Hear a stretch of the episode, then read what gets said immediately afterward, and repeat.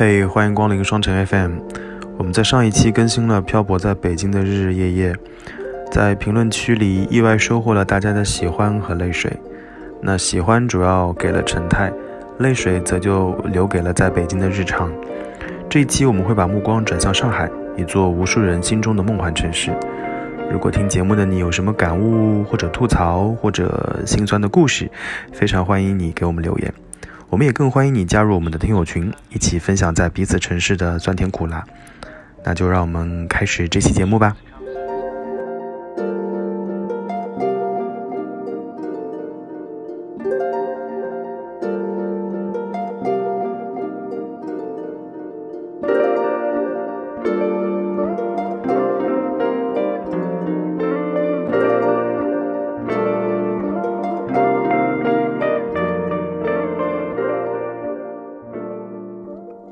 那你要不要先开始给大家做一个简单的自我介绍呀？嗯，好呀，好呀。Hello，大家好，我叫六，呃，是来自四川，现在在上海搬砖的一名魔法师。对，哦哦，你 你说行啊？我觉得就是只要在听我群里的应该知道这是什么工作。Anyway，就是，哎，你你你能大概说说看你来上海大概多久了吗？呃，我来上海其实蛮久了，呃。嗯，我看一下啊，九年八九年的样子，对，八九快九年了。嗯，哦，那那其实，在在这么长的一段时间当中，有没有考虑过说，呃，要要离开上海，或者说搬去一个新的城市？嗯，坦白讲，其实是有的。呃，因为我自己是一个蛮喜欢到处跑的人，所以我挺好奇说去别的地方工作会不会有不一样的感受。嗯，但是呢，上海确实有很多我。呃，蛮喜欢的地方，所以没没有办法割舍掉。对，就已经他把我锁死在这里了。现在，哦，好难。哎，那我想问，就是在最开始高考的时候填志愿的时候，只只填了上海的志愿吗？有填其他城市吗？哎，那没有。其实我高考的时候，我是想去北京的。哦莫，你是想来北京的呀？对，我我我家对北京是有一种。迷之向往啊！我懂，我懂，我懂。那对，那那当时就是填了北京和上海，有选其他的城市吗？啊，没有了。哦，我最后最后一个填了四川的学校。对，哦哦，那基本上就是家里选一个，然后比较大的一线城市选一个，好像蛮符合填志愿的时候的想法的。对我们当时就平行志愿嘛，然后填五个，我记得，然后我是第五个填了四川的学校。前面四个我全部都填的是外地的，对。哦，哎，那相比你刚来上海的时候，就过了这么多年，会有什么变化吗？我是说，就是这个城市给你的感觉，因为刚刚来的时候肯定是以，呃，学生的视角嘛，因为那个时候好像就在以以学校为生活生活范围，然后现在到了工作的这个范畴当中，所以在过往的这么多年当中，你你认识的上海有没有发生一些变化？我觉得从城市来讲的话，就其实上海变化挺大的。我记得我刚来的时候，好像上海中心依稀记得还没有完全入住吧，那个时候。但现在其实整个陆家嘴办公楼已经非常多了，嗯，包括说地铁线呐，以及说什么新建的商场啊什么的，就这个城市的变化速度还蛮快的。嗯，包括甚至于说，连我学校原来对面的一片荒田，现在都变成了一个知名景点。你哎，是滴滴水湖吗？是吗？我滴水湖不是早就已经成为一个知名景点了吗？我不知道，我不知道，我瞎猜的，因为我感我们是上海新晋网红景点。哦，OK，OK，OK，好好好好，所以这是，哎，那那你现在即使毕业之后，还会再回那些网红景点再看一眼吗？有机会再回去吗？啊，没有，太远了。确实，好像上海的高校就跟北京、南京差不多，确实会把高校往城市边边去送。对对对的，特别远离城里面。我甚至于说，开学的时候，我会觉得，天呐，怎么会有这么远的地方？我的学校真的在上海吗？我第一次 就开学的时候去学校，就发出了这样的疑问。我妈当时也非常不解，你们学校到底为什么这么偏？嗯，好嘛？那我觉得可以让阿姨去一趟南京的东南大学，然后你们选择坐地铁啊，sorry，坐高铁去南京。不管是南京站还是南京南站，然后你们体会一下去去东南大学九龙湖校区那个距离，你你总感觉好像应该快出江苏省了，然后就是那个距离的长度啊，但事实上还在南京的边边里面。哎，那跟河海大学哪个更远一点啊？当然是九龙湖更远了。河海河海就在我们学校对面啊，就河海跟我们学校门对门啊。嗯，然后就 有的时候下大雨，我们学校被淹了，大家就开玩笑说去河海借艘船。还能救一救一救我们去上学，啊，九龙湖会更有点东西的，啊，我们啊门对门，anyway，然后你还你因为你刚刚正好提到了嘛，就我也记得我去念书的时候，我爸妈开车送我去去上学，然后就随着高速两边的景致变得越来越奇怪，到后来连楼房都见看不到了，然后我爸妈说，嗯，应该是到学校那个片 片区了，因为在在我读书的前后那那些年，好像蛮流行把学校往。往郊区去送，然后，但但后来哦，等我自己以学生身份出来之后，不管是在在读书期间，还是呃找了兼职，看南京这个城市的时候，会感觉还是有一些不太一样的啊。所以我想问问看，就是你你还记得你第一眼对于上海的印象吗？你还有印象吗？就最开始的时候，比如说周末到市区啊，或者闲逛的时候，有有什么感感慨吗？就对于你的和四川相比啊，那真的是大都市呢。比我们四川还是美丽很多的，嗯，它其实跟四川很不一样，就是城市建设，尤其是像成都，虽然说是在西南地区比较发达的城市之一了吧，呃，但是跟上海比起来，也不得不承认说，在十多年前，它还是领先于当时的成都很多的，嗯，城市建设也好，以及说当时这边。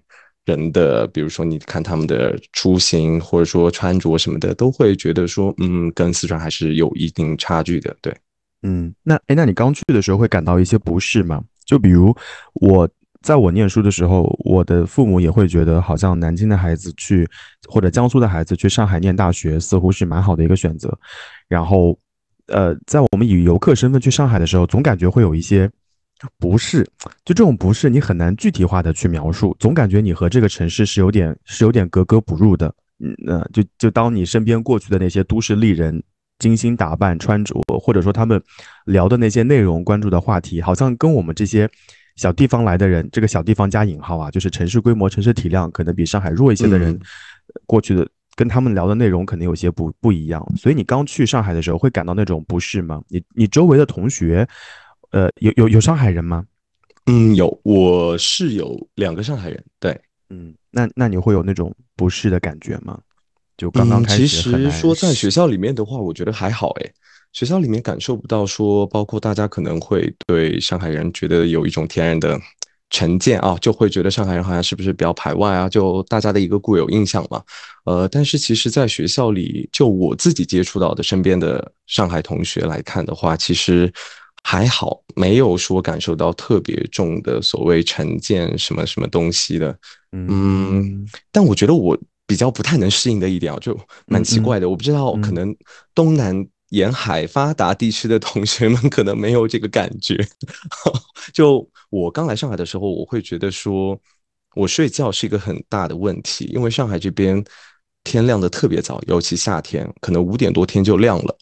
但呃，在成都可能就算夏天七八点钟天才会亮，所以我最开始晚上睡觉我是不拉窗帘的，甚至于我从前十几年生活我是没有拉窗帘睡觉的这个习惯。习惯，对，因为太阳出来的时候我自然醒，哎，七八点钟那也正常是上班上学的时间了，我觉得是 OK 的。但到了上海过后，我第一天。到学校寝室住下来，五点多天亮了，我说啊，天亮了要起床了。我一看手机，五点钟，我整个人是大崩溃的。但关键是我睡不着觉了，那个点已经就 仿佛生物钟，呃，见到太阳我就开我就开始一天的劳作，就怎么都睡不着。我的室友就睡得很香，我整个人就大崩溃。所以后来我才慢慢养成说睡觉要拉窗帘这个习惯。哦，你说的窗帘其实应该是宿舍，就是每张床上面那个那个帘子。呃，还是就是还是说就是宿舍里面的那个帘子啊啊，因为那个时候我也没有说呃宿舍床上要装那个床帘这么一个习惯。嗯，好吧，我哎真的我是第一次听到有人有这个版本哦，我我一般都会以为我有我有很多就是福建广东的同学来南京会觉得哦水土不服可能会干燥啊，或者太冷啊之类的。我第一次听到有人说 东南地区、东南沿海地区日出比较早。确实啊，你想想，你回成都也没什么好天气。对啊，对啊，而且成都，你看冬天其实呃大部分时候都是 看不到太阳的，然后又经常阴天什么的，加上我们也西部嘛，所以真的日出时间就是比较晚。大家对于说出太阳这件是一件值得非常值得我们开心的事情，所以 你看到就是只要一一有出太阳那种晴天。整个成都人民的朋友圈都是出来晒太阳了，要不然就是拍天空，要不然喝茶，就全是这样的内容。哦，哎，那你现在回成都会会有不适吗？就毕竟也见不到太多的太阳啊，会觉得天气很不好。就尤其这几年吧，我不知道是空气污染还是怎么样，就我会尤其觉得，特别是冬天，成都的天气真的很很差，就阳光明媚的时候不是特别多。嗯。哇天呐！我竟然收获了一个非常意外的答案。那那后来呢？这是刚刚念书的时候啊。那后来呢？走向职场之后会有什么不一样的感受吗？或者有一些不适吗？我还蛮我还蛮想问这个问题的，因为上一期我们在呃出完北京系列之后，有朋友留言说，呃，一直对北京还蛮向往的，作为一个旅游城市，以及国家的首都，以及五月天演唱会也在北京开。然后听完上一期节目之后，突然觉得说，哦，没有去北京念书或者没有去北京工作，还有点庆幸，因为他觉得北京的压力好像还蛮大的，所以我就想，蛮好奇的，就是在工作之后，你会有一些不适吗？会觉得说，上海那种光鲜亮丽，其实就是啊，作品或者公众号里面所出来的，其实上海打工一族还蛮辛苦的。嗯，我觉得其实相比于说在北京打工的朋友们的话。呃，在生活层面啊，我自己的感受，因为我其实每年冬天会到北京去待一段时间，呃，待下来的感受是说，我觉得在上海的话，生活的体验感会比北京稍微好一点点，呃，但其实在上海工作确实也辛苦了，呃，先说前面那个吧，就为啥说上海的生活体验感会稍微好一点？是我有我有一个疑问啊，也想问一下大毛，就是你有没有发现，在北京真的便利店特别少？也也不一定，就看你你对那个便利店是如何定义的。就你要找到 Seven 或者全家或者罗森，那是有点难的。而且地铁站也是这两年才才才允许在地铁站里面开放便利店。但如果你要找一些北京本土的便利商店吗？对，便利蜂类似于像便利蜂或者像天天一家，呃，或者像物美超市，还是能找着的，但真的很少。就我刚来北京的时候，我要。呃，安顿家里的一些东西，那我就会问附近的邻居，我说这个附近有没有什么家乐福之类的？他们第一反应说家乐福，我说哦，这是大型超市。我说什么麦德龙啊，麦德龙、家乐福，诸如此类。因为我总不能讲苏果嘛，苏果在南京嘛。那人想了半天说，哦，我们有个物美。我想物美那应该很大吧？就顺着他的那个指引的方向就去了物美超市啊，就是地下一层，然后很阴暗。然后也没有特别多的购物的选择，和我印象里的就是麦德龙、家乐福完全不一样。所以其实，所以其实北京应该是有连锁超市的，只是说，呃，相较于 Seven 和全家那种，包括罗森那种相相对，呃。富丽堂不能说富丽堂皇啊，相对明亮一些，选择种类多一些，其实还有很大差别的。呃，我记得在若干年前还有一个北京的本地的品牌，可能还多一些，叫喜事多 C Store，但 C Store 好像在很多上海应该会有很多很多。当当时是上海吗？嗯，我已经忘了哪里了，但我记得当年是北京、上海一起推广，但后来好像 C Store 在上海非常多，北京就慢慢的就就消失了。对。所以要在北京找便利店，其实还是有一点点难的。我记得印象很深，就是有一年我冬天的时候，当时因为我冬天皮肤就会干燥嘛，会脱皮什么的，就一定要润呃那个护手霜这种东西，所以我当时就在那边搜，我说北京的便利店在哪里？然后我看到最近一个二点一公里。我整个人就 打了一个巨大的问号。我在北京吗？为什么一个便利店我要找二点一公里？你有没有想过？你有没有想过一种可能性？北京的二点一公里可能就是上海的几百米哦。所以我很窒息，而且当天叫不到车，我一个人在零下几度的北京室外走着，那个风就像在扇我耳光一样的啪啪啪。确实，我就一路走一路反省，我为什么要受这个罪？哦。好吗？所以我对这件事情印象很深刻，就会觉得嗯，好像北京生活便利程度会比南方稍微呃弱那么一点，因为其实，在成都也会有很多的，我们就是红旗超市嘛，对吧？也是有很多这种小超市的，还有一个超市哎，就是那个紫色黄色 logo 的那个，这是什么？我我忘了，我记得在天府广场附近有有这个品牌，两个字的，我有点忘记那个名字了。那我下次回去看一看。哦，没事的，我现我现场搜。Anyway，你你继续说嘛。对，然后就是生活，呃，另外一方面就是说。呃，出行吧，出行其实因为上海地铁线路真的很多，所以你想要到哪儿去，我觉得尤其是在高峰时期吧，坐地铁是一个非常正确、便利的选择。因为其实到市区就这么大，这几条地铁线覆盖的这个密集程度，其实足以。让你从一个点到另外一个点，以一个很快的速度到达，所以我觉得这一点会比北京稍微好一些。我一直印象深刻另外一个点，对北京就是我从呃大望路那边，然后一路坐地铁到了魏公呃魏公村，跟我的一个朋友吃饭。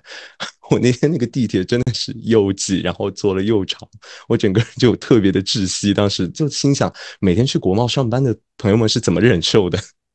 真的很辛苦，那不就是常态吗？大望路那个方向到国贸本身就是对对对换乘的大站，然后国贸上像从上海郊区往那个陆家嘴走，是是是，然后十号线又都是社畜们经常出没的站，所以嗯，那然后魏公村又在四号线那个方向，当然很挤了。所以生活方面的话，我就觉得好像嗯，上海稍微会便利一点，以及说。我之前不是也考虑过来北京实习什么的吗？所以我当时其实有在北京找过房子的，我有看过一些房子，后来就发现说同等价位的一个呃情况的话，在上海找到的房子内部的装修啊设施会整体比北京稍微新一点，所以如果你想要在呃找一个跟上海、北京都差不多的情况的房子情况的房子。呃的时候，那你可能在北京会付更多的一个房租，我觉得呃会更辛苦一点吧。明白。嗯，至于说工作辛苦程度嘛，我觉得两个城市其实大家都是一线城市嘛，然后两边的嗯各类的企业也还蛮多的，所以现在在这两个城市，包括什么深圳啊这些大公族，我觉得其实真的都还各有各的辛苦吧。嗯，哎，怎么无限 call back 上一期节目了？我们就把两期节目，把两期节目连在一起了，是吗？是呢。哦，好呢，好呢。那那如果说现在就是在目前这个状态，可能听节目的小朋友们可能要开始填报志愿了。你会给他们热情的推荐上海还是北京呢？好问题。嗯，哎，就好比假设，就假设你弟弟今年高考，你让他填上海还是填北京呢？如果分数够用的话。啊，我正想说他不配，怎么回事？如果如果分数够用的话，呃，其实我呃，如果就他的话哈，我觉得他更适合北京。对，嗯，他天然的反上海。哦，真的吗？他他他不喜欢上海是吗？他不喜欢，他不喜欢。甚至于去年就是口罩的时候，呃，他对于这一边的一些事事情啊，所见所闻，包括对他非常反感，他不能理解。对，所以所以嗯，我觉得他更适合北京一点。哦，天哪，那我那我很难想象你你弟弟想读的那个专业在北京有什么高校适合他。应该没有，所以所以又是证明了他不配。哦，好吗，好吗，好吗。啊，这我们一开始在节目的一开始跟跟六简单的聊一聊，就是他的一些基本的情况，大家也能够听出来，这是一个对上海的生活，包括北京的生活有细致观察的一位男生。然后那就跟上一期节目一样啊，我们也会从衣食住行各个角度来来说，所以那我们接下来就会来聊一聊在上海的吃的。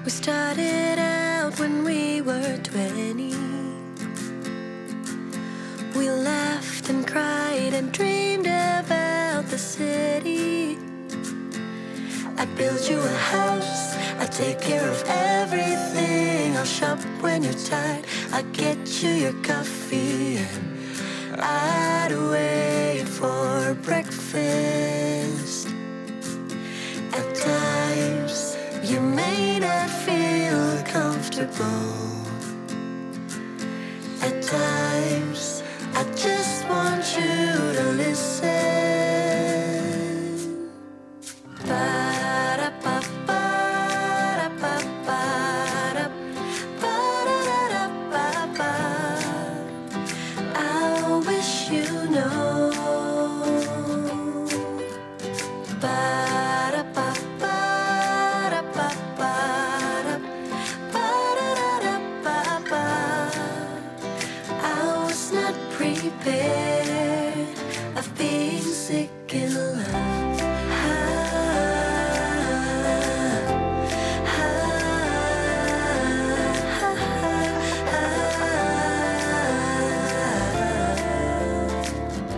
其实在这两年当中，无论是小红书还是呃大众点评还是抖音，我们经常会看见上海有很多网红美食。我我记得有一段时间，我在呃小红书上经常会刷到那个土豆车，我好像也跟你说过，对不对？嗯，对对对，我也经常看到。真的吗？所以所以是真的很好吃吗？我没有吃过，但我看到有人推过。当时我坐在那个出租车上，所以就没有下车去买。但我看确实看到了。嗯，就就包括那个土豆车，然后再包括有一家店卖汉堡，然后还有很多就是，呃，就各种精致美食啦。无论是嗯在地的那种食物也好，还是外来引进的也好，我们总感觉上海会有一些非常多的网红美食在吸引着我们。所以我就想问你，日常也会去打卡这些美食吗？还是说你？平时忙的已经没有时间去打卡了。不不不，我一定会的，我一定会。就是，呃，我觉得找各种美食对我来说，其实是一个调节生活的方式吧。我还蛮蛮喜欢看小红书或者说那个大众点评大家写的那些推荐的，因为如果这个东西我看了，我觉得哎还我还蛮感兴趣的，或者说这家店装的还蛮好的，我会想要说去看一下现实场景中是不是真的像他们帖子里面写的那个样子。然后，当然也这种时候就很有可能踩雷，因为其实这种上面点评的有些是花钱买的那个刷帖嘛，所以嗯，一半一半吧，我觉得。但这样的一个经历是我自己还蛮喜欢的，就不管最后吃到了好吃还是说不好吃的东西，对我来说都比在 都比在办公室加班好太多了吧，嗯，还是蛮开心的。对，是呢是呢，我印象很深的就是在啊静安附近，哎，是应该应该是静安啦，就是。我有点忘记了，就那个 Elementary 那家店，嗯，就是喝酒的那家店，在呃小红书还没有那么盛行的时候，我们我去过大概一两次，我就感觉整体体验还可以，不管是酒啊，还是食物啊，还是还是路边路边的游客那种友好的这种感觉。然后后来当小红书把这这一系列的商店带火了以后，我就感觉好崩溃啊！就你总感觉对面有个是照相机对着你，然后你的旁边会有很多人拿着盘子摆拍各种姿势，可能已经过去四十分钟了，他们的酒还没有开始喝一口。所以，我我每次提就很多朋友问到我说上海有什么美食推荐的时候，我脑子里第一反应就是那些长枪短炮，大家 熬着身子，把自己身子就是扭成 S 型，然后也不吃一口就疯狂的拍照片。所以我并并不确定，就是这些网红的美食是不是真的。真的很好吃。然后我们上一次在上海见面的时候，我住的那个酒店，它的背后呃有一个烤串店。然后我们当地的上海的同事就约我说，晚上我们十点钟或者十一点去那边，呃，吃个吃个饭、见个面之类的。然后我就会发现那家店就是属于整体装修呢，就是名不转经转，你要开两道门上一个楼梯，你才能够遇到。然后结果口味也好，老板的友好程度也好，包括。呃，那个店里的氛围也好，我感觉都很舒服。所以其实是哪家店？哎，我真有点忘记了，但我可以把那个照片给你，然后我可以看一下那个照片下面的那个地址，你可以去解锁一下。我们喝了一些酒，然后吃了一吃了一些烤串，然后有点微醺。他回他的家，我回我的酒店，我们就正好在那个路口分开，往左边就是我的酒店，往右边就是他的家。哦，你大概可以脑补出那个那个片区在哪里。OK，我觉得我要找一找，因因为听你描述，我还蛮感兴趣的。我自己是很喜欢去那种撸串的那种什么店的。哦，我我说的那种撸串，并不是那种像像啊淄博烧烤或者说东北烤串呢，就是有点像日式的那种烧鸟，可能比对，可能要比日式的肉还要再稍微多一些，就是有点像土耳其烤肉，但又没有那么多，但稍微再少一点点，有那种感觉，就可能它是一个比较适合聊天然后谈事情的地方。就我刚刚，我我刚刚为什么回忆起就这个片段呢？其实，呃，我我我以前小时候可能去去上海可能会多一些，然后现在我去上海就会少了一些。那除非工作的原因，我才会去。我还蛮，呃，沉浸和享受，就是在那种犄角旮旯里面找。当地的美食，就比如说，呃，吃那种荠菜馄饨啦。然后我记得上海上海人特特别喜欢做那种炸猪排，然后蘸那种很好吃的那种酱，对不对？然后再包括我印象里非常深，上海有两个菜是我以前暑假特别爱吃的，一个是呃白斩鸡，那家那家店好像叫正鼎记，还叫叫什么记？我有点正鼎鸡，我有点忘记了。就那家正鼎鸡，对哦，那家鸡我很喜欢吃。然后除了这个之外，我很喜欢吃冷馄饨。就是冷馄饨是什么东西？你没有吃过吗？我没有吃过，这是什么东西？哎，我一会儿给你点个外卖好不好？就你吃一下，真的，我觉得还蛮好吃的耶。就是大的荠菜馄饨在锅里煮完了之后，过遍凉水，凉了之后上面浇一点芝麻酱，我觉得那个还蛮好吃的耶。那是我小时候去上海吃的比较多的一款食物。这不叫这不是叫什么？凉拌馄饨那种什么麻酱拌馄饨之类的吗？冷馄饨我是第一次听说诶，好像在那种很破，因为以前我在西藏南路附近待的时间比较长，然后在西藏南路那边公交车站台旁边就会有那种很老式的上海的小吃店，那些阿姨就会讲啊，说一克猪排切好，然后再加一份冷馄饨，然后再加一个什么东西，就是我小时候常吃的食物。哦，这个我还蛮没吃过，我还蛮好奇的。对，就炸猪排是我的爱，我是真的超爱。它的那个辣酱油，我觉得好像出了上海，别的地方好像是吃不到的，很难很难。我我甚至我回成都之后问过我爸妈，我说你们知道什么是辣酱油吗？包括我身边的朋友，他们都不太清楚。对，好像真的只有上海人才吃这个东西的。有哎，我跟你说，我现在打开了大众点评啊，就是当然他那个菜叫什么，他那个菜的名字啊叫麻酱荠菜大馄饨，但是他在呃上海当地人的话里面就是冷馄饨呐。啊，嗯，对啊，你搜你搜“冷馄饨”三个字，应该能搜到的，就就在你单位附近有很多。哎，那我等搜一下麻酱冷馄饨，我现在给你点吧。你认真的吗？我认真的，我真的就是我给你点个小份的，再再点一个猪排，怎么样？就作为本期节目的通告费了。我今天晚上还能睡，还能 安然的睡觉吗？哦，天哪！还有一样东西就是排骨年糕，就是猪排，这个我超爱。排骨年糕定了，我给你点了。你住手！你不要害我。四条年糕，然后一碗。不要害我！四条年糕，还有个猪排啊。啊，Anyway。怎么聊到这里啦？就是我是想说，就就是你在上海期间，除了去那些呃网红店打卡以外，你会去那种犄角旮旯里面找这些吃的吗？或者说在你呃住的片区当中，因为我看，我会，嗯，因为我看你那个单位附近啊，就有很多这种吃东西的地方，石门一路、石门二路那个方向应该有很多啦。嗯，非常多，非常多。我们中午其实，我中午其实不喜欢在楼里吃饭的。所以我会跟同事就到这附近的那种小街小巷里面去到处找这一片的那种吃的都被我们逛遍了，基本上，甚至我们都走到了有一点稍微有点距离的那个陕西住户办去吃饭了。我对陕西住户办没有印象，但是我刚刚在搜什么，就我爸在若干年前，就是呃梅龙镇的旁边，哎，我想想看啊，梅龙镇伊势丹。然后那边还有恒隆广场，然后它的中间好像有个精英，对不对？对的，有点破败的精英的，我不知道上海的上海的精英应该是有点破败的。然后当时精英的旁边会有一个呃酒店式公寓的酒呃酒店式公寓，然后包括精英。其实我那那个那个房子在建的时候，我爸有参与那个工程。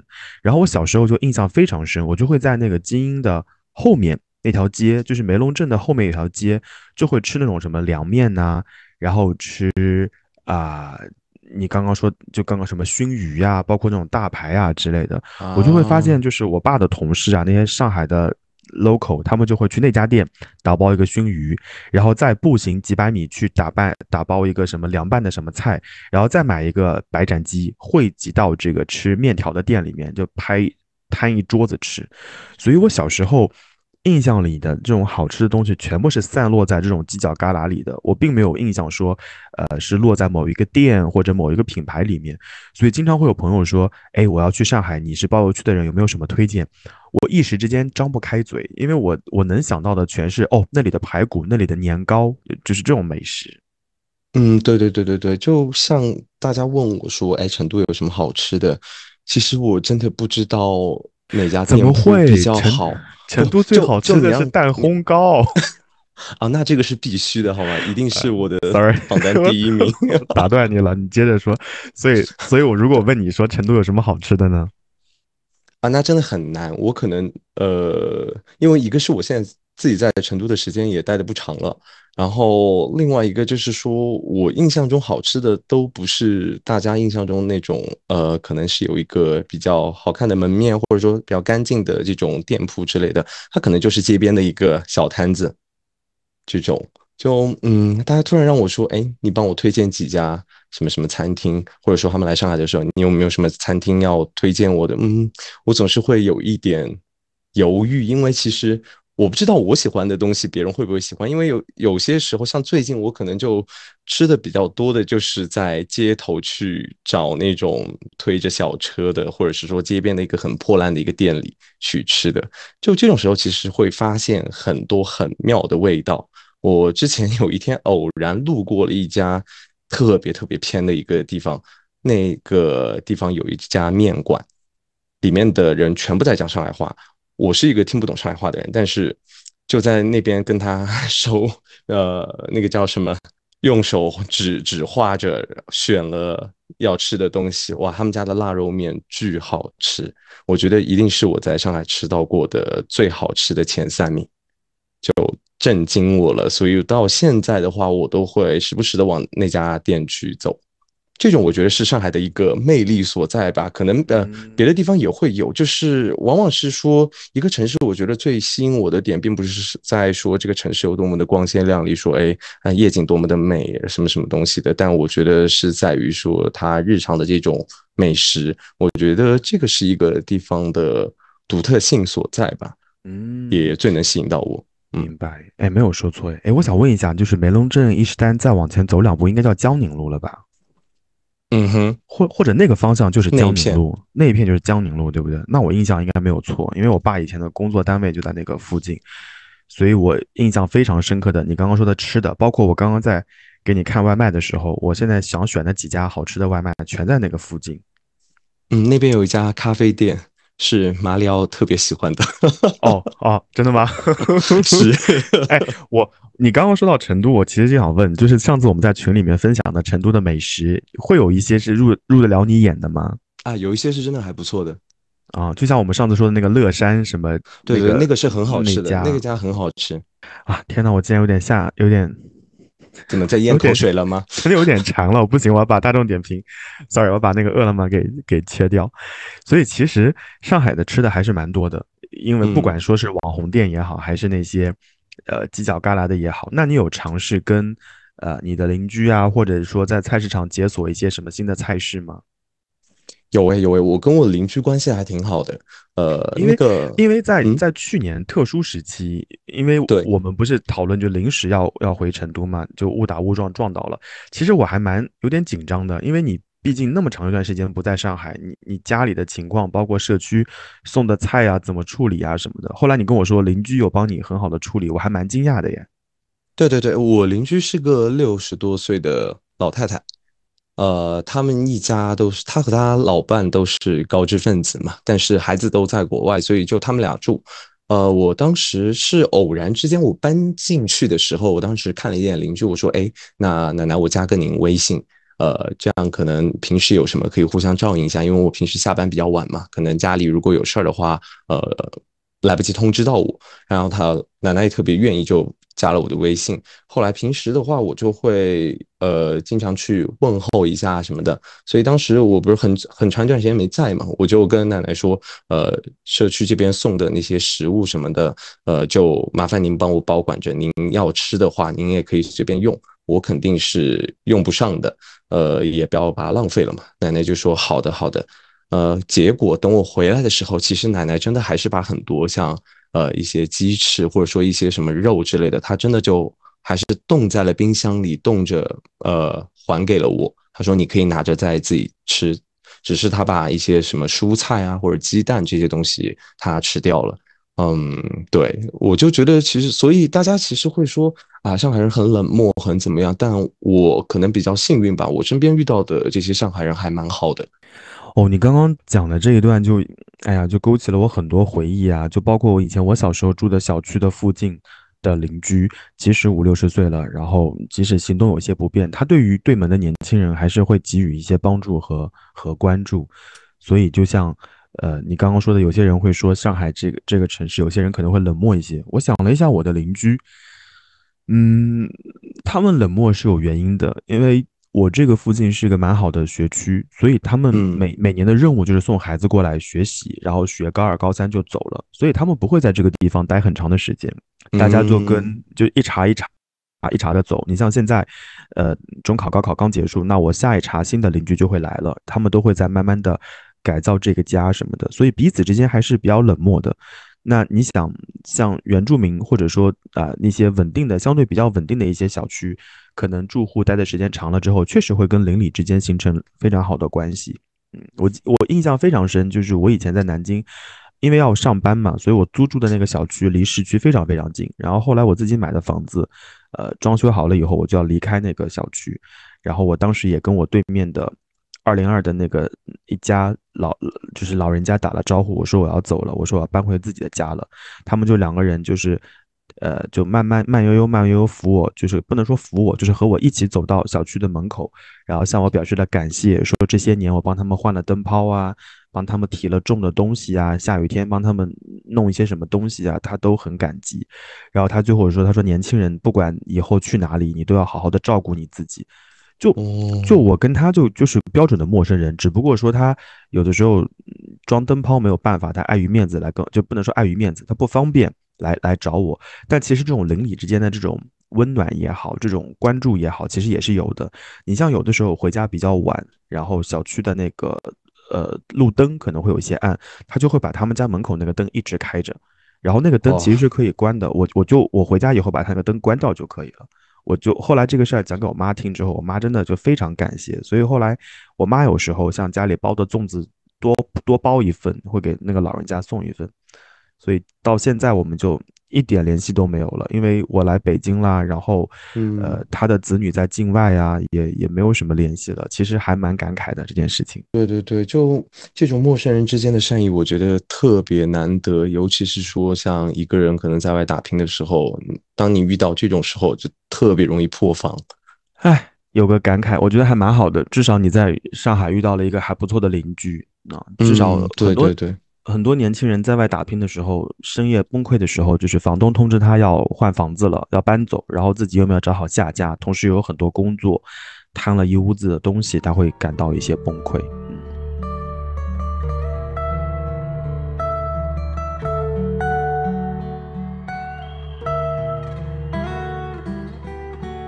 隔壁搬来一对情侣，关门时总是很用力，女生爱唱失恋歌曲，在没有星星的夜里。可惜啊，日子无聊了点。可是啊，一切是星光和你那个先冷却。我看着卫星云图，缝补月亮的圆缺。窗外还没干的衣服，一件又一件过期的杂志，只看过一点点，起号封条。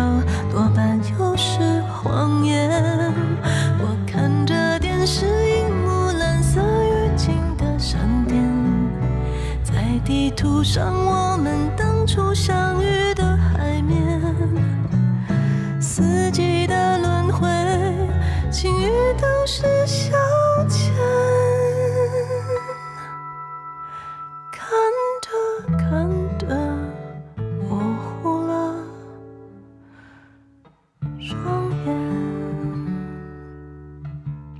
那我们正好有说到房子的事情，我就顺着往下问一问。就你在上海工作了这么长时间，搬了几次家呢？好问题，我搬了三次，在一年内。一啊，某一年内搬三次，是就很痛苦。嗯，那你哎，那你东西多吗？啊，我东西超多的，我真的超多。呃，在从学校里搬出来的那一次。呃，我大概我第一次叫了一个货拉拉，然后当时是叫的一个小的车嘛，然后我本来预想说自己的行李应该还行吧，也没啥东西，直到我每一天收一点，每一天收一点，好，房间被我差不多收完之后，我发现 房间的一半都是我的东西，连夜，于是，在出发前的一晚上，马上换了一辆大的货拉拉。呃，这个第二天那辆大的货拉拉是刚好装满我所有的东西。我心想，我我前一天还叫的是一个小的，那这个根本根本是装不完的。后来就搬去了第一个地方嘛，然后第一个地方，呃，当时其实有点匆忙吧，因为想赶快找一个地方搬进去了，所以嗯，可能也没太好好挑，隔音方面就稍微有点问题。所以我大概住了两三个月吧，我提前退租了，因为实在晚上吵得我睡不着觉，我睡眠还特别特别浅，就听到一些噪音一下就会醒，然后就好几个小时睡不着，到天亮了我可能才睡着。你知道，就因为我们工作强度其实也蛮大的，所以我就整个人很崩溃，因为大概七八点钟我就醒了，睡了一两个小时，然后要去上班了。所以那是第一次搬房，后来第二次搬房，那个房子住的其实还 OK 了。但住了两三个月，房东好死不死跟我说我我要卖房了，于是就搬走了。所以这一次我找房，我就找了很久很久，一直没有找到合适的。后来我就住到这亲戚家去了嘛，一直在找。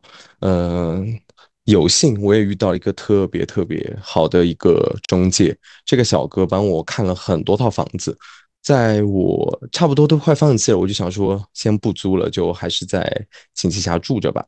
嗯，可是他有一天就跟我说：“哎，这边空了一套房子，你要来看一下吗？”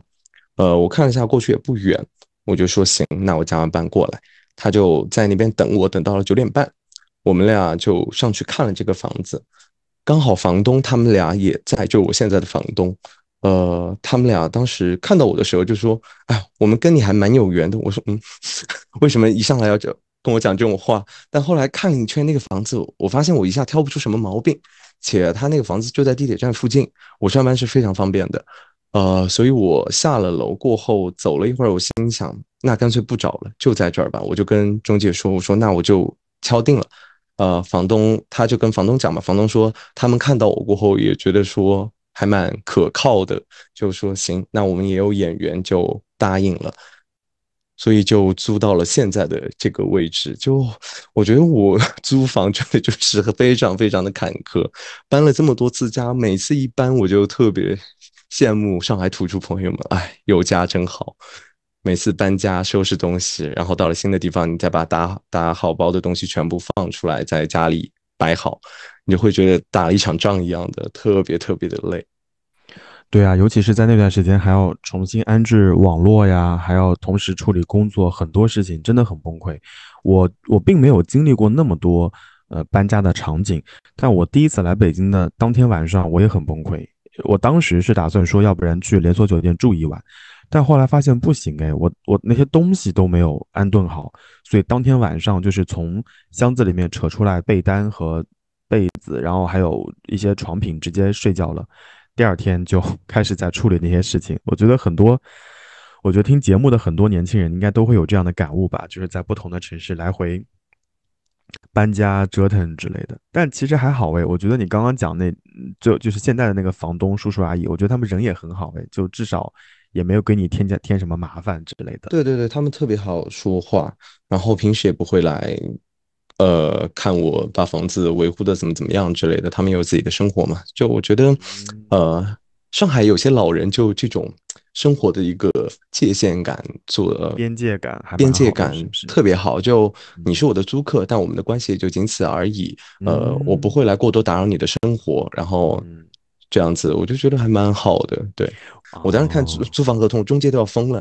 就 这个人看合同怎么看的这么 好惨啊？他们遇到了个魔法师，真的是没有啊。可是房东也在看啊。我这个房东他们俩也应该也是因为哦，我的房东老太太是一个财大的财大教会计的一个教授，退休教授，所以他。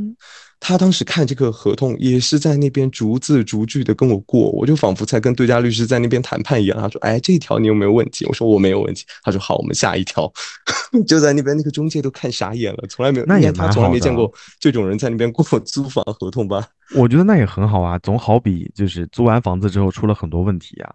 对对对，我们俩其实就把很多东西就讲得非常清楚了，包括说，哎，平时换这些东西费用怎么付，然后说什么什么东西的，他。我觉得其实大家在租房的时候，把很多细节提前商量好，对于后面来说是会节省很多麻烦的。嗯，哎，那你现在方便说你现在这个房子是一个呃老小区，或者说有没有电梯，还是说是相对嗯比较靠近两千年前后的小高层呢？算是个高层吧，我楼层蛮高的，然后有电梯的，嗯对，嗯，但也不是很新了，相对新一些吧。嗯，如果我有机会去上海工作啊，然后让我在上海租房，我特别想租那种五六层的房子，然后没有电梯的，然后有大阳台，且阳台没有被封起来的那种，我还蛮期待那种房子的。那种房子就是我们包邮区小时候常住的房子，好像邻里关系还可以，然后，呃，你在阳台上或者过道里面还有一些空间存放一些东西啊之类的，我还蛮喜喜欢那种房子的。我以为你会跟我说，我想要租一个在梧呃梧桐树下的房子。哎，我们上次，我们上次在虞山路遛弯的时候，我们不是讨论过这个事情吗？就是 那那是叫虞山路吧？衡山路吗？虞山路，愚人的虞山渔愚园路吧？哦，愚园路，sorry，愚园路。对，我们不是说吗？就是那边有一个呃老宅子，然后三层楼，然后呃中介说可能租一间，然后我们仔细比对了一下，我说其实这一栋租下来其实也还可以的。啊，是不能住这种房子，真的，呃，外面看着对，真的没有办法住，就外面看着觉得还挺诗意，很上海，很浪漫的那种感觉。嗯，嗯就像王曼妮讲的，她要住在所谓的能够看得见梧桐树的地方才是上海。就 现实是你住到这种地方，你会面临非常多的问题，比如呃漏水、隔音，然后以及虫之类的东西，特别多意想不到的麻烦。你是很怕虫，我知道，但是我非常怕，嗯，好吧，会让我就是 生活舒适感大大降低，所以不要给自己找麻烦，想说嗯体验什么呃上海的传民国上海的那种感受。对对对对，会有人会有人这种话的，就民国上海风，对吧？哇，真的不要不要找罪受，一定就是最后的结论，一定是你乖乖的搬出来，找了一个稍 稍微新一点的房子，安安心心的住上，这是最好的，千万不要给自己找事儿。嗯哎，那我想问，就是，嗯，我不知道你有没有考虑说想在上海买房子哦？那如果说真的有一天腰杆硬了，想在上海置业的话，你有考虑过说是老破小再改造，还是说有点向向往去新城呢？嗯，我觉得老破小改造其实也可以啊。嗯，但关键呃，我主要买房的话，我会看位置。我觉得位置对我来说比较重要，就它的交通方不方便，可能我会更倾向于在一个比如说地铁站附近，或者是说交通是嗯比较方便的地方吧。嗯，呃，因为我是一个 喜欢到处跑的人，所以如果这个地方住的地方可能说交通不便，那我会打比较大的一个问号，就比较犹豫要不要在这里住。哎，那总的来说，其实 上海的交通应该还是要比北京方便很多的。我觉得无论是地铁线的密集程度，还是公交，而且我我特别想吐槽北京的一点哦，就是我其实蛮不忍受、蛮不能忍受这一点的，就是关于地铁站内的换乘。就比如我十号线换四号线，我真的要在地铁站里面跋山涉水，上上下下。当然，重庆也这样啦，因为人家重庆是山城嘛，那没有办法，你就上坡下坡连走七八个电梯。但有的时候北京换乘真的很崩溃啊！你像我有时候上下班就是换十九号线和十号线，我大概能过五六个扶梯，我都没有看到地铁的影子。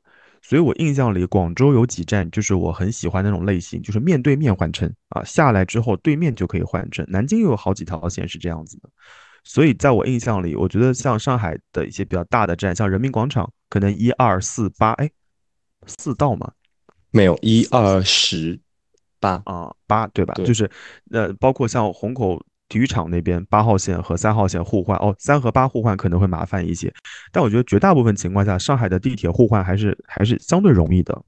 对对对，整体来说还行，不是那么远。当然也有一些站真的走很久，徐家汇那边换乘，然后哦人人民广场，嗯，这些就换乘走的还蛮久的。但那些地方也不一定适合人类居住了，就是呃老百姓居住了。你可能买房子也不一定会买徐家汇对对对，是因为那个价格可能也承担不起。我也买不了。哦，那所以你你会有考虑像其他人一样吗？你像我们身边有一些朋友就会选择在啊、昆山，或者说在就是非常靠近上海的那些边边，就是上海和江苏交界处那些地方买房子，然后选择每天用大量的时间花在通勤上面，因为。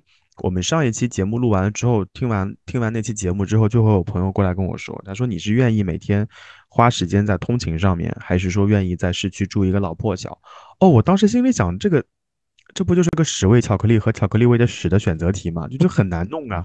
所以我就想问问看你，就如果在上海买的话，当我的就是预算收入预算成，sorry，就是我的购房预算没有那么多的时候，你你会怎么考虑呢？嗯，我可能还是会再说选一个市区里面的老破小。对，OK OK，因为其实工作真的，嗯，尤其我觉得可能真正在工作之后吧，感受会比较深刻。嗯，可能在以前在念书的时候，我会觉得说，哎，那我在郊区呃买一个房子，然后每天就这样往返郊区和市区这样上下班，其实也挺好的。嗯，但 我可能年纪大了，身体不行了。所以就是每天下班之后，你拖着疲惫的躯体，你还要坐一个半小时、两个小时地铁。下了地铁过后，你可能还要在，如果还有公交车的话，你倒个十几二十分钟公交车，或者说没有的话，打车打个十多分钟，你才能到家。我觉得其实是对打工人的一个非常大的折磨，不如早一些到家休息了。我在小红书上偶尔会刷到一个一个一个作者，他就是在。住在昆山，然后每天在上海上班，他就是每天六点或者六点半直接上三号线，然后到上海站，到从公司出发，然后点对点到到昆山的家，可能已经是晚上十一点多了。哦，当时我觉得这个人的毅力毅力是有一点厉害的。如果你每天都这么坚持的话，我觉得，嗯，就像你说的，可能身心俱疲。那如果那天还有个团建，有个聚餐怎么办呢？他不就更加崩溃了吗？啊，所以我身边也有些同事会在，呃，天津居住，就是住在租住在天津，然后每天坐那个京津高铁来上班，城际高铁来上班，那就遇到过有的时候天津南站大堵车，然后北京南站出不来，他其实每天在路上浪费的时间还是蛮多的。所以啊，就就上次那个节目说完之后，呃，在我预算恒定的情况下，就那一大笔钱，如果让我在亦庄买一个一百二十平的房子。那我后来有仔细考虑过，我倒不如在三环到四环之间买一个相对没有那么好位置的一个老破小，我再重新倒腾倒腾，可能也会让我舒服一些。对啊，对啊，就就算你是开车上下班，我觉得也会辛苦的。你每天开这么久进城，然后再出去，因为你上下班一定是高峰期嘛，那肯定还会堵车，整个人的状态其实是会有影响的。本来打工就不容易了，对吧？嗯，所以我们这个趴，你什么时候买房呢？啊，天呐，这个问题好问题，我现在都看不到答 看不到答案呢。啊，无所谓，反正你买了房之后，有一间房间应该是我的，就我常去的时候，我就不用睡在客厅，那间房应该我可以睡。嗯，是他的荣幸。哦，你真的很会说话。嗯，欢迎您来，欢迎您来。嗯。好吧？那我刚才跟您说，哎，气死人了！我们刚我们刚刚聊了在上海的一些吃啊，然后住啊，包括出行，我们也简单的简单的聊了一些。然后我还有一个相对敏感的问题，我想问：会觉得在上海工资不够花吗？或者说，或者我反过来问，你每个月会有记账的习惯吗？看看自己支出各方面的支出和开支到底到哪里去了？呃，我不会每一笔都呃，不会像就是那种呃，有些朋友可能会说记手账啊，什么什么东西的。就我是一个太粗线条的人了，我没有办法记住我每一笔花了什么东西，然后要整个一个月去看我到底花了多少。但是我会对我花的比较多的那几个方面有一点数在，就是我这个月可能有这几笔消费比较大的，我可能会记得，所以肯定会觉得嗯。挣的不够多嘛？因为其实这边生活成本是比成都高很多，我是真实的有这个感受。就去年我不是回去了吗？那几个月我明显的发现，我回家之后开销比在上海少了一大半。你很开心啊，那几天你你还跟我分享那些吃的东西的整体价格，嗯，就很真的真的，对，真的很舒服。但后来我我我也明白一个点啊，就是呃，那个前提在于说，可能是你在上海找到一份比呃工资还行的一个工作，然后你拿你的工资在成都去生活去消费，就跟你可能在北京赚了钱，然后你到南京哦，南京可能太发达了一点，不行，你可能要到另外一个经济可能相对来说呃二三线的城市再往那边走，可能会有这种感觉。对，哦，那所以所以你可以大概透露一下你在每个月的收入当中哪个板块是最多的吗？是吃还是购物还是？哦，那我我最多的板块一定是租房，租房租占了我开支开支的很大一部分哎，你方便说说看大概有多少吗？那个房租？啊，这是可以说的吗？嗯，可以一一万啊，那没有，那没有，哦，五千上下嗯，超过了，超过了五千了，对欧某，那那是嗯有点多了。对，因为你再算上水电，然后网络费用，然后小区物业各种分摊到你到你头上，其实这是很大一笔费用了。对，是的，但但我觉得这个钱对我来说，我自己也觉得是花的值的吧，因为他给我省了很多事儿，就我上下班是很方便的，嗯所以我会觉得说，我把钱花在这个上面的话，也算是花在了刀刃上吧。因为其实我自己嗯购物或者说别的需求没有那么大，所以我的钱就三方面嘛。吃我还好，我是怎么样都可以吃的，但房租一定是有一块会被花掉。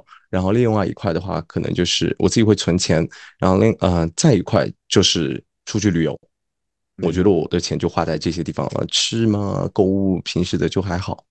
嗯好像差不多大城市的在北上的年轻人好像都这样。然后你又不养宠物，对对对，然我不要，后嗯对，然后又没有恋爱的开支，嗯，嗯对啊，就还是比较省钱嘛，对吧？哦，行吧，嗯好，哎那那你刚刚有讲我好奇你的呢？我也差不多啊，我就是吃占了一，呃，吃占了，我很难说占了多少，我很难估算啊，吃一部分，然后出行一部分，那这个出行就包含上下班的出行，还有飞机票啊之类的，这是一嗯部分，然后余下来的其实就很少了，哦、就尤其是在去年这段特殊时间过去之后，我的购物欲就是从今年过年到现在，我的购物欲降到极致，就是已经低的不能再低了。我六幺八期间买的东西还是洗衣液，然后刚刚在跟你录节目的时候，同事发了一条信息问我要不要买那个芝麻丸，就是我们最近单位的小姑娘们很流行吃芝麻丸，说吃老师代言的那个芝麻丸吗？耶说吃了那个芝麻长头发，他们说你可以吃点那个东西。然后除了这两样之外，我其他的就没有怎么买，所以我现在攒了一笔钱，然后也没有出去玩的机会，所以就也也也会省不少钱啊。最近，我六幺八买买了两瓶那个消毒液，嗯对呀、就是你知道吗？就我发现我自己变很多耶，就去哪怕在去年六幺八我还买了一些东西，前年可能会买的更多，我到今年我我一点购物欲都没有。就当当李老头或者其他直播间讲的天花乱坠，说错过今天就要再等一年喽。我当时的反应是：妈的，老子能不能干满一年还不知道呢？你还跟我说再等一年，然后再加上家里的那些啊、呃日日常的用品啊，其实还有点多，所以其实我都没有再再买。所以今年我还蛮意外的，说今年自己攒的钱就存下来的钱还有点多，我还是有点意外的。对对对，其实你你也让我想起去年我六幺八的时候不是在成都吗？对，嗯，我当时还真的很有兴致的去盘了好几个酒店的货，哎，这个酒店的货怎么样？然后那个酒店怎么样？我当时还真的看了很多，就方便之后出行嘛。但今年真的一点欲望都没有，呃，整个六月份就是每天不停的加班加班，一点什么购物欲望都没有，就下了班就想回家休息。哎，难道不会说用购物来稍微释放释放你的压力吗？不会想，我甚至觉得说看看这些屏幕都已经累死了，是吗？嗯，对，哦，好，那我们刚刚聊的就是在上海的一些一些基本情况，然后呃接下来这个部分其实就跟上一期跟陈太聊的是差不多的，就在上海这么多年，呃，不管是念书啊还是工作啊，有没有哪些瞬间会让你特别想回家？有，我觉得可能大部分呃在外地工作或者说学习的朋友们应该都会有吧。就呃生病的时候特别会想回家，因为其我其实一个人住嘛，没有室友，所以其实尤其在生病的时候。就特别的 需要人帮助，嗯，比如说可能发我那次我记得很清楚，发高烧三十九度几吧，嗯，然后一整天也没吃饭，整个人头晕的不行。我起老板还起来叫我开了个会，我还给他改了份文件，嗯，做完这些东西过后，我还要自己去做了个饭，然后吃，当时也没做啥，就煮了一碗白粥。配了一个咸菜，我就吃了，我就躺在床上，整个人就晕的不行了。在那一刻，我特别想我妈做的饭，就而且我妈后来晚上还给我打电话了，嗯，他跟我开视频，我说我今天很累，加了班，想早点睡了，还努力装作比较正常的样子跟他讲话嘛，嗯，但事实是我真的烧的头都很很晕了，已经不想不太想讲话了，就匆匆忙忙给他挂完电话，我还说你要好好照顾自己哦，那么我先睡觉了。我说好的，你快睡吧，我也要睡了。然后把电话挂了过后，啊，整个人就特别特别的难受。嗯，我记得当时其实都 都有呃，就是有一点眼角湿润，当时就很想回家。我那个时候就觉得说，为什么要在外地坚持这么久，是要去要在这边工作，什么也好，就是啊，那句话说的就很对啊，成年人的情绪就是在一瞬间就破防了嘛。所以就是在那个点，我当时特别特别想回家，因为觉得说在家里什么都好，你不用面对这些生活的鸡零狗碎。你稍微有一点不舒服，可能平时你可能在家里，哎，我稍微咳嗽一声，我妈就说：“你看你又上火了吧，又着凉了吧？”然后就会唠唠叨叨的。平时还会觉得他，哎呀，话太多了，太累了，想要赶快逃离。但每次自己在外面遇到这种很……艰难的时候，你就反而会特别想念那种唠叨。我就觉得人还蛮矛盾的，就是在家的时候呢，会觉得哎呀，怎么没有北京的某个某个吃的，然后做什么事情可能也没有那么的方便。但呃，离开了家，来到北京之后，就会觉得说啊，好惨啊，早知道在家里待了好了。所以在去年，就我们俩在讨论说要不要你你要不要连夜回成都的时候，我是很赞成你要不要连夜回，就是很赞成你要回成都。到我自己的时候，其实我是有点犹豫的，然后我也没有想好说我要不要立刻回南京。但后来想想说，如果有机会的话，我我在那个当下应该立刻回南京，哪怕在家里闷七天，我也值得的。你刚刚讲这个，我突然一下想到，呃，我去上大学的那一天，我前天晚上在家失眠了。嗯，哦，当时我完全没有想到过我会对家里有这么强的一个依恋感，在那个时候，因为高考完了，其实不是玩了差不多三个月嘛。我们开学本来也开得很晚，就九月初，大家可能陆陆续续身边朋友都去上学了，哎，我还在家里，然后我应该是最后最后开学的那一批人吧。所以当时去上学前一天。我甚至在备忘录里当时写了一段话的，我当时写，我看一下还有没有，我记得我当时写了的，从家里出发的那一天早上，我其实啊心里就五味杂陈，就感觉说好像跟前十几年的生活就告别了，要开始一段新的旅途的那种感觉，特别的五味杂陈，当时。哦，对，那天早上我写的是离别是一个很不愿意面对的话题，呃，接下来的四年生活即将开始了，突然发现好舍不得这里，呃，三个月的回忆对我来说既快乐呃快乐又难过，希望未来一切都好。哦，就我现在看到这个文字，我还会想到以前，就当时写下这个文字的时候，我的那种感受吧，就觉得好像抛弃了。你熟悉的一切，你自己选择了要去一个全新的地方去开始接下来未知的旅途。呃，对我来说，我觉得当时虽然我嘴上一直吵着我要离开家，我要去离成都远的地方去工作，哦，去读书，嗯，但真的到了那个点，其实我心里还是打鼓的。只是说后来到了学校里，会觉得说，哎，好像进了一个象牙塔一般的，不用考虑那么多复复杂杂的事情。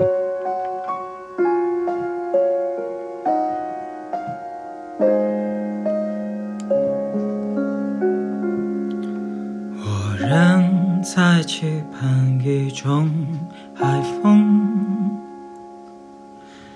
如十六岁陪你，小胖山顶也有一罐啤酒，抵得过余生十年的快活。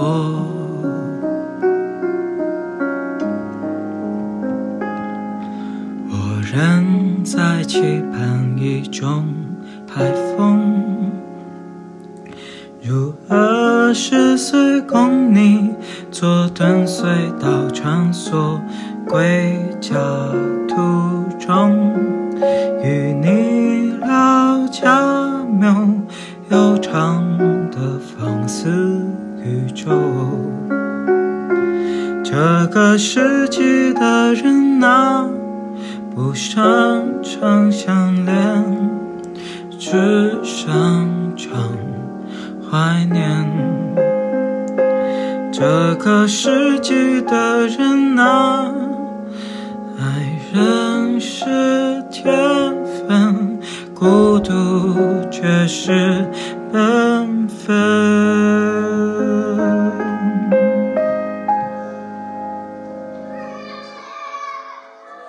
那时还不懂所谓快乐，是爱你不波浪，世事宛然，窗外艳阳悠然。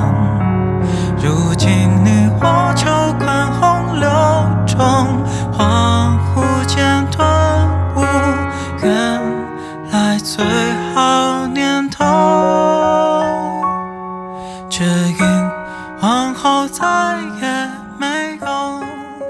所以你说问我有没有什么太不适的？其实我最不适的就是在那边的生活，包括我说上海吃饭可能太早了，十一点二十大家就说要吃午饭，五点钟说要吃晚饭了。在在成都，尤其是在我家，我我都我之前不是跟你开玩笑吗？说我家过的是曼谷时间，我可能在北京的七点半八点钟我才会吃晚饭，一点半我才吃午饭的那一种。所以其实，在到了上海过后，我最不适应的是生活习惯的改变。嗯，但那个时候就是因为在学校嘛，所以其实可能忽视了内心深内心里面对于说你到一个陌生环境里面的那种不安。嗯嗯，对，但现在我一下你刚刚提到说想家的那一瞬间嘛，我就这个感觉一下就浮出来了。哎，我印象里就是今年过年还是去年，我忘了，就你妈妈教你做菜的那个瞬间，就是炒什么菜我有点忘记了，然后你跟我说好像炒的不是很好，但就是颜色成品不是很好看，但味道还还不错，有点家的味道啊，诸如此类的。我我我我特别想家的时候，就是用家里的原材料在做饭，有的时候。嗯，家里的亲戚朋友来北京会随飞机带来一些东西啊，然后他们就说这个你要趁新鲜吃。那你想，因为我也不可能保证每顿饭都在家里做，所以当我再次料理那个食材的时候，可能就已经过了一段时间了。但每次当你吃到那个食材的时候，你就会特别想家。对对对，是真的。我我爸妈有这种习惯，就是呃，时不时会说他，要不然他自己，要不然找什么亲戚朋友之类的，他们来上海就会给我捎带一些食物之类的，啊，就吃到的那一瞬间，真的还蛮幸福的，就觉得是家的味道，在外面真的吃不到。嗯，我突然想到你妈寄的那个香肠，哎，by the way，那个不辣的居然很好吃，哎，哇，超好吃！我跟你讲，那个那个辣的也很好吃，但是让我觉得很意外的是不辣的，因为我总觉得川渝地区的人做香肠一定是辣的好吃啊，结果你妈做那个不辣的也啊很好吃。不不不这就这就好笑了。我我们家是一个非典型四川家庭，那可说呢我那可说我爸呢你就是我爸妈都是不吃辣的。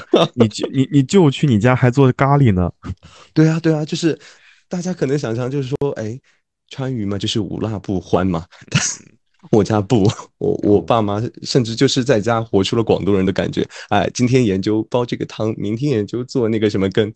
啊对，所以大家会说，哎，你到上海生活会不会不习惯啊什么的？应该不会吧我我觉得你超我还蛮习惯的因为吃的也很，我本来在家吃的也很清淡，到了这边嗯也没啥变化。我我刚刚其实很想问这个问题，因为我学姐是是就另外一个学姐是是重庆人，她来南京念书的时候，她就会觉得南京吃的是什么啊，就一点都不辣呀。所以她每次跟她吃饭最开心的时刻就是去吃火锅，她要点九宫格，最后还要让老板上一碗米饭，稍微搞点辣油，搞点菜，把饭给吃了。他会认为那是在南京他吃的最好吃的一顿饭，就时至今日，他依旧还是这么认为。所以大家 大家可能会对川渝地区的人有种误解吧，觉得大家顿顿都要去吃辣，其实也不一定啦。嗯，对的，对的，但呃，我一 说到吃辣，我就想起我在成都是不敢吃什么中辣、特辣的，中辣可能是我的极限了。然后刚我记得刚开学，我跟我的同学就一个四川同学，我说我们一起去吃麻辣干锅吧。然后那个服务员问我们你们要什么辣度，我们俩就看了一眼对方，特辣。就在成都从来不敢 这么猖狂讲出这种话，成都是啊微辣微辣中辣就可以了，然后到了上海特辣，毫不犹豫。你会觉得上海菜偏甜吗？我记得因为之前前段就前前前些年你去无锡出差的时候，你肯定也吃过无锡菜，你会觉得无锡跟上海的菜都很甜吗？还是说谁有个更甜？啊，那一定是无锡菜甜。我觉得无锡好甜，可能是放糖，就是把糖当盐用的。这是你说的啊？哦，真的很甜，真的很甜。所以经常经常会有无锡朋友不要打我。经常会有很多人说什么上海菜甜，我当时我当时心里想，你是没有去无锡啊？你尝尝看无锡。就我我印象里面，我有同事去无锡开会，他给我拍了个视频，就他旁边的阿姨在那个早饭的面里面加了一勺糖。他当时就想提醒那个阿姨说：“阿姨，那个是糖。”结果阿姨就跟那个服务员说：“哎呀，这个糖不太好，下次你们要换个好点的白砂糖。”然后确以确认那个阿姨知道，以确认阿姨就知道这是白砂糖，然后哐哐往那个面里面搅。我说当下我应该会窒息过去。对啊，就是大家都说上海菜很甜，但我自己的感受啊，我没有吃到很甜的上海菜，可能是我自己。也比较喜欢吃甜的，但上海人喜欢吃甜食是真的，甜品他们喜欢。但，嗯，无锡我就觉得什么菜都很甜，尤其我印象很深的是那个小笼汤包。哎，对，那个哇，我当时吃到我就的，我很惊讶，就是这个东西为什么是甜的？嗯。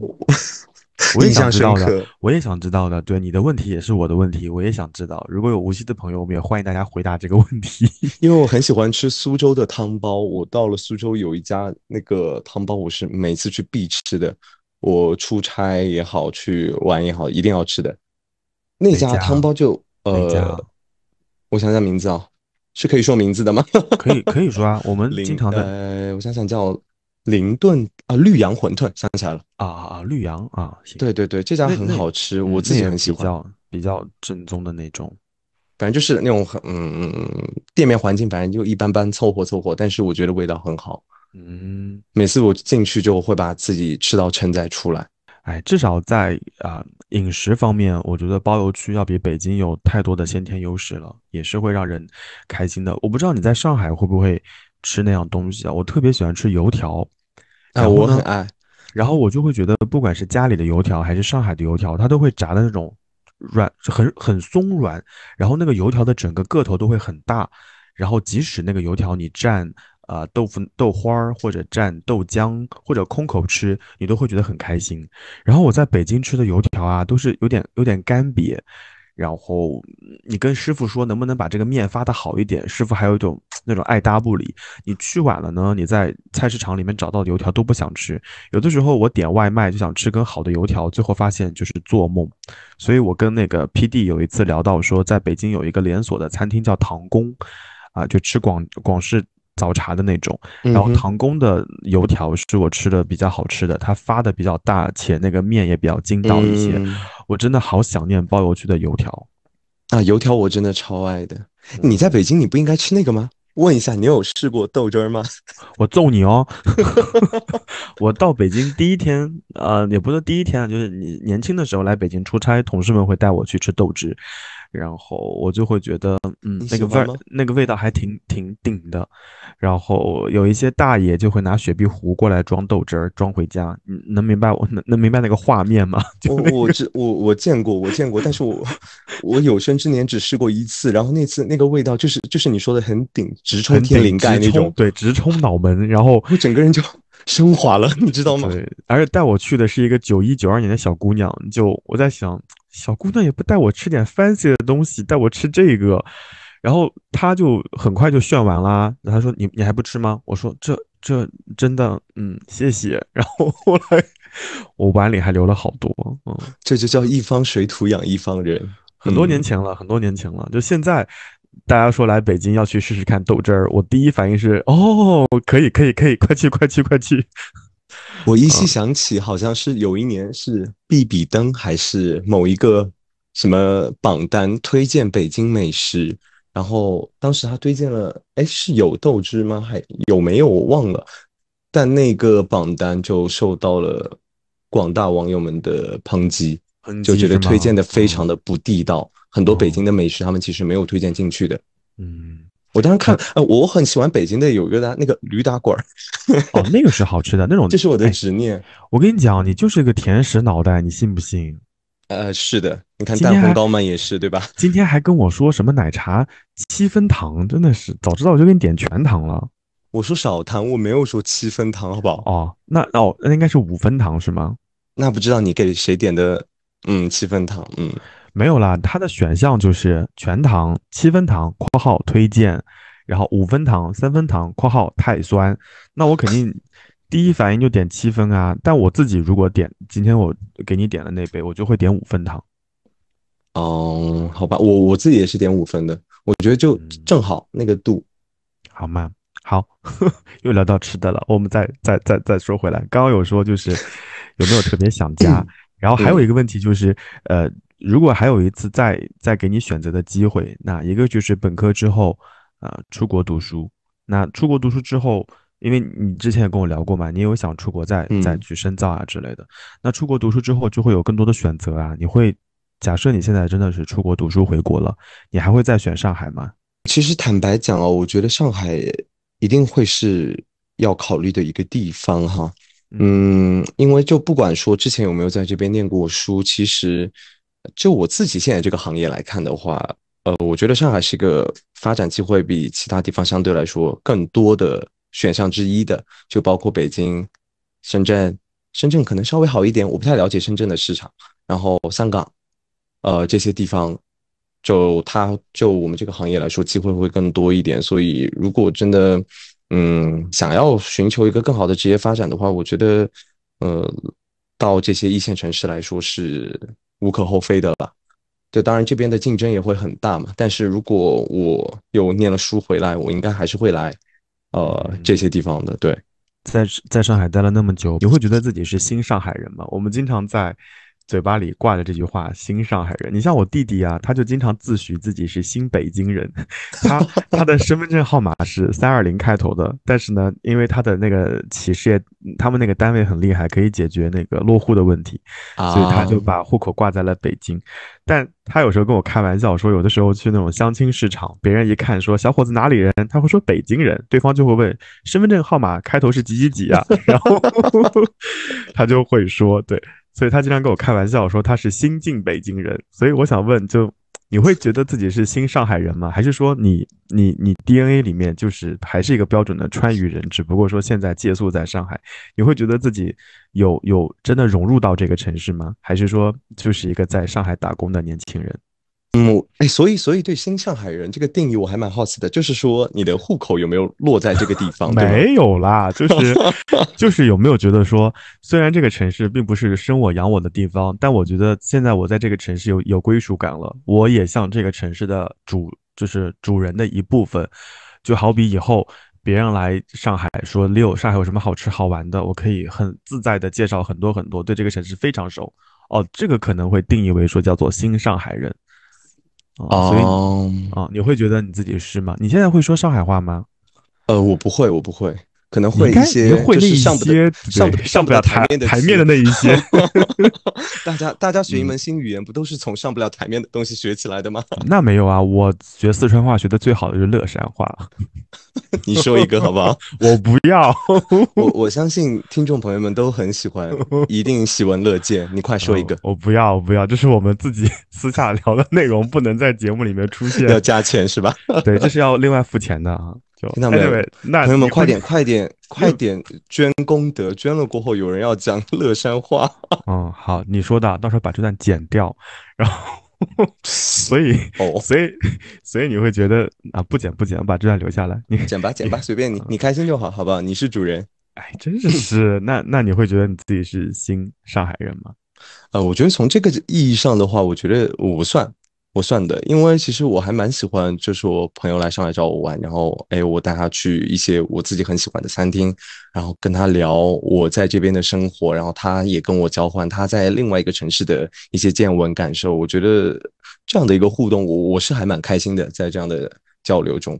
其实你在这个我在这个地方也待了，真的我自己今天你问我说待了多久的时候，我才恍恍惚间突然意识到，说我居然待了都快真的快诶十年了吧？就其实人也没多大，但我可能蛮长一段时间都留在这个陌生的城市了，嗯，还是会有一些依赖感的，但精神层面啊，我觉得这是个很神奇的东西。但我在上海，我好像真的没有找到过说我真实的完完全全放松下来的那么一个状态。但这个状态，在我每次到成都的时候，我就会有，就会觉得好像所有的一切都慢下来了。我好像整个人就精神层面是放松掉了的。我能感受到，我好像不再紧绷着了。这个感觉很神奇。哪怕我说我在上海，可能我周有个周末，我可能不用加班，可以安安心心躺在家里，但我总是会有一点绷着绷着的那种感觉。但回了成都之后，哎，反而一切都不一样了。我觉得这个很神奇的，可能就是说你的根还是在那里吧。所以，嗯，会不会说有人觉得说什么所谓的落叶归根，是不是也是这种原因呢？可能对你自己。出生的地方有一种莫名的情愫，在我觉得这个还蛮神奇的。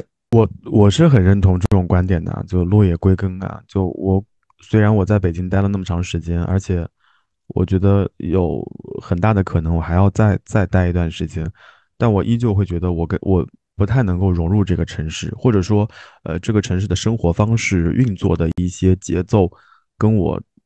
嗯的性格或者跟我的为人处事的方式还是有些不太一样，所以我只是努力的迎合自己，在这个城市好好的工作，然后能够让生活能够继续维持下去。但如果真的有朝一日让我找一个呃最适合我自己的生活方式，我肯定还是会再回包邮去。嗯，我我我是这样想的啦。我觉得有个很重要的原因啊，就是我可能是我不会讲上海话。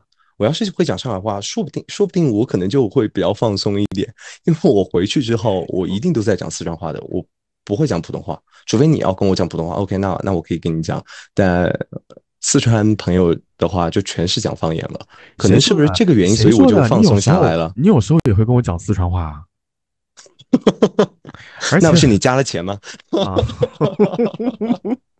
我有有这方面原因的，你记不记得我有个朋友在那个在广州、深圳工作，他也是包邮区的人，他就是完全不会粤语，他就会觉得他有点割裂于这个社会，他跟这个社会有点融入不了。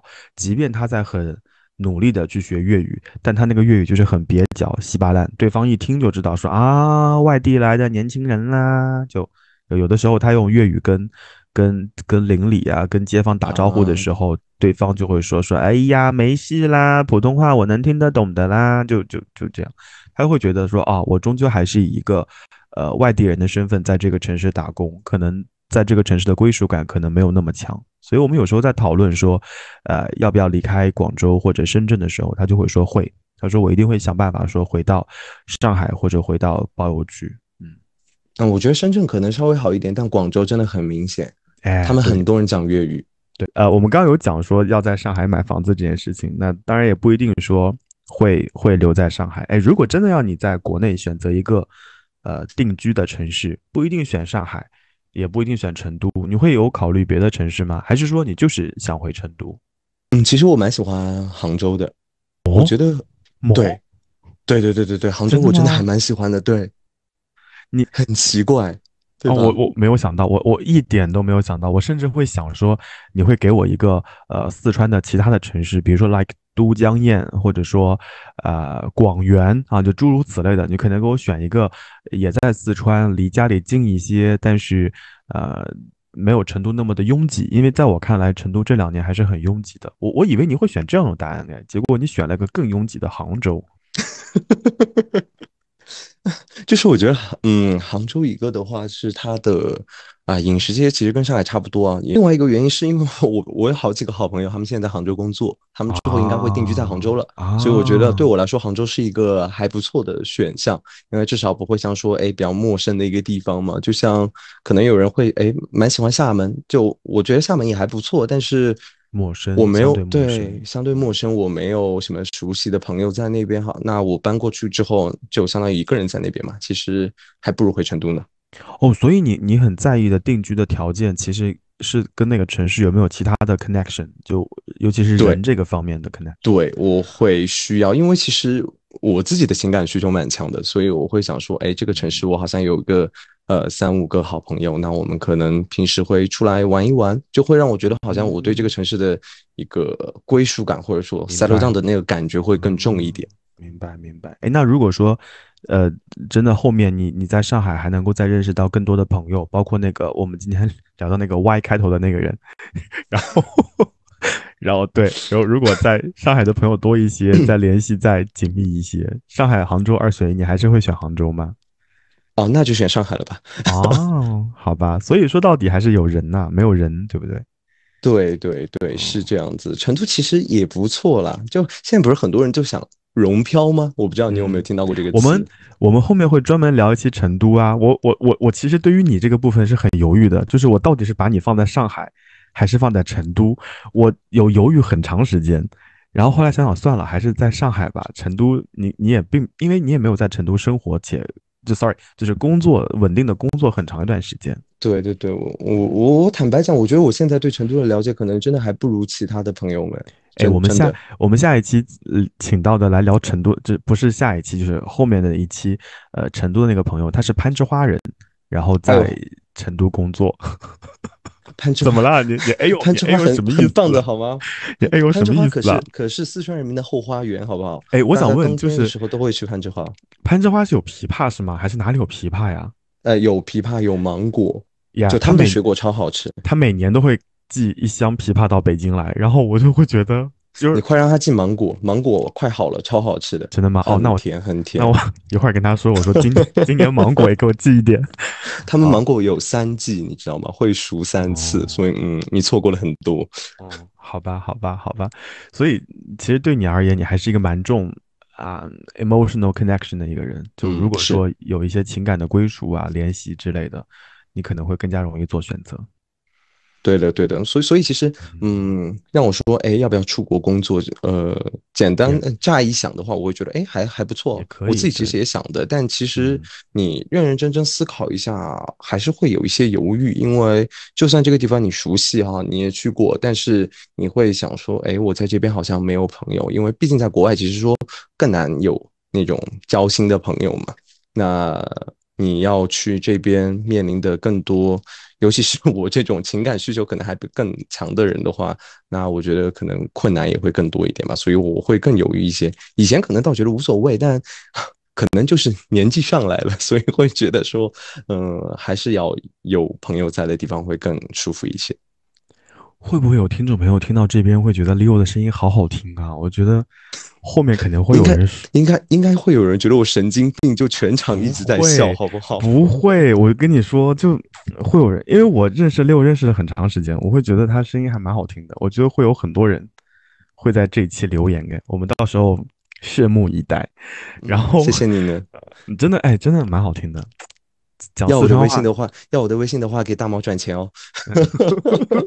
讲四川话也更好听。Anyway，就我们上一期最后让那个陈太做了一个 ending，就如果要给那些在北京漂泊的人留下一句话的话，他他说了一句话。那这期也是一样的呀，我想想问问看，想问问看这个沪漂老兵，就如果真的让你给在上海坚持奋斗的年轻人留一句祝福或者留一句话的话，你会说什么呢？好难哦，啊，就是在上海好难哦。你有毒吧？不是不是不是，就嗯，就一句话，或者当下，或者那个当下，你想对自己说的话有吗？一切从心吧，就是不要过分为难自己。嗯，要懂得学会自洽，我觉得这个很重要。嗯，本来工作就很累了嘛，就学会自洽吧。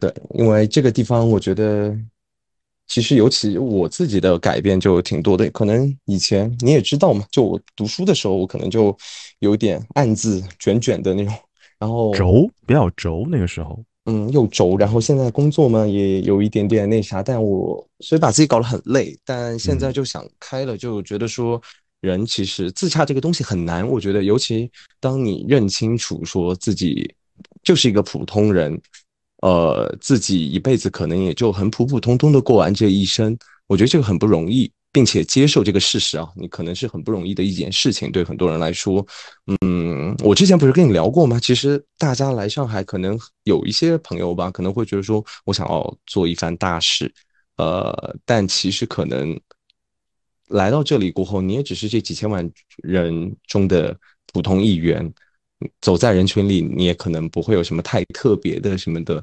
但 anyway，我觉得就是说，不管是什么样的呃生活也好，怎么样也好，就不要过分为难自己，接纳不完美的自己就好了。我觉得这个话，我更多可能说给自己听了吧，因为之前刚刚可能自己很不接受。我刚刚就很想说，就是 拜托 Leo，请你，请你自己听进听进去这句话好不好？不要把自己卷那么累。嗯，我我我深刻感受到了，就尤其这一年吧，我觉得这一年，呃，我自己的内心的反省蛮多的，就把自己搞太累了，以前可能就没必要嘛。没必要，对，嗯，真的没必要是，所以就是你说的消费观改变，我觉得可能也是因为就一整个口罩结束之后，大家整个的生活观念也是有改变的，我一定是有改变的，对，嗯，好，我们就嗯不再展开了，因为 Leo Leo 可能一会儿还要再再加班，还要再耽误一段时间。我们也非常感谢 Leo 在工作日接受了我们这么一个很长的访谈。我感觉这期节目上线之后，又会有很多人在评论，就跟上期北京专场上线的时候是一样的。对，我好喜欢陈太，我要借机跟他表白。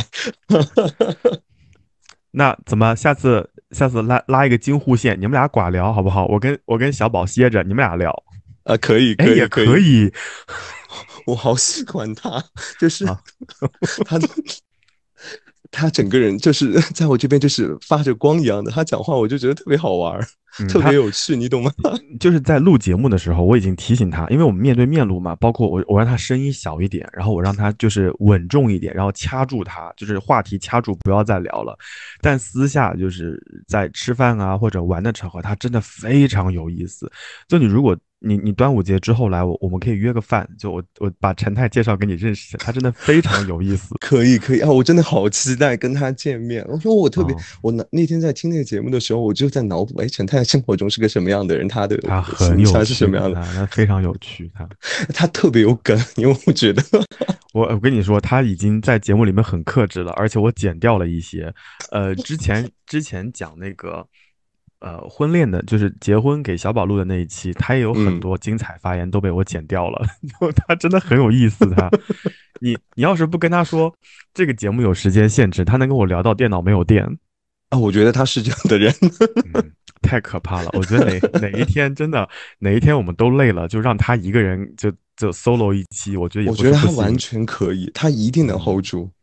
行，我一会儿转转达他，就是希望他什么时候可以跟你录个京沪线，然后我稍微歇歇一歇。可以，可以，离谱你非常乐意。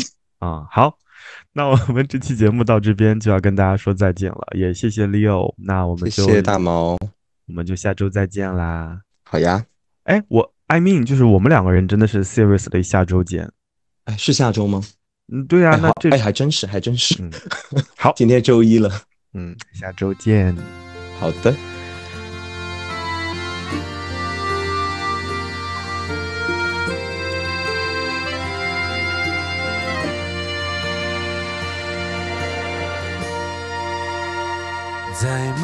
个清晨，回望我一生，活得虽认真，却微笑如真。想要唱首歌，去唱哭别人，最后却是我满脸泪痕。早告，别青春，活成了别人经历的时代，已如此陌生。年少时的话，又不敢承认，低头在人海，匍匐前程。我的一半人生，要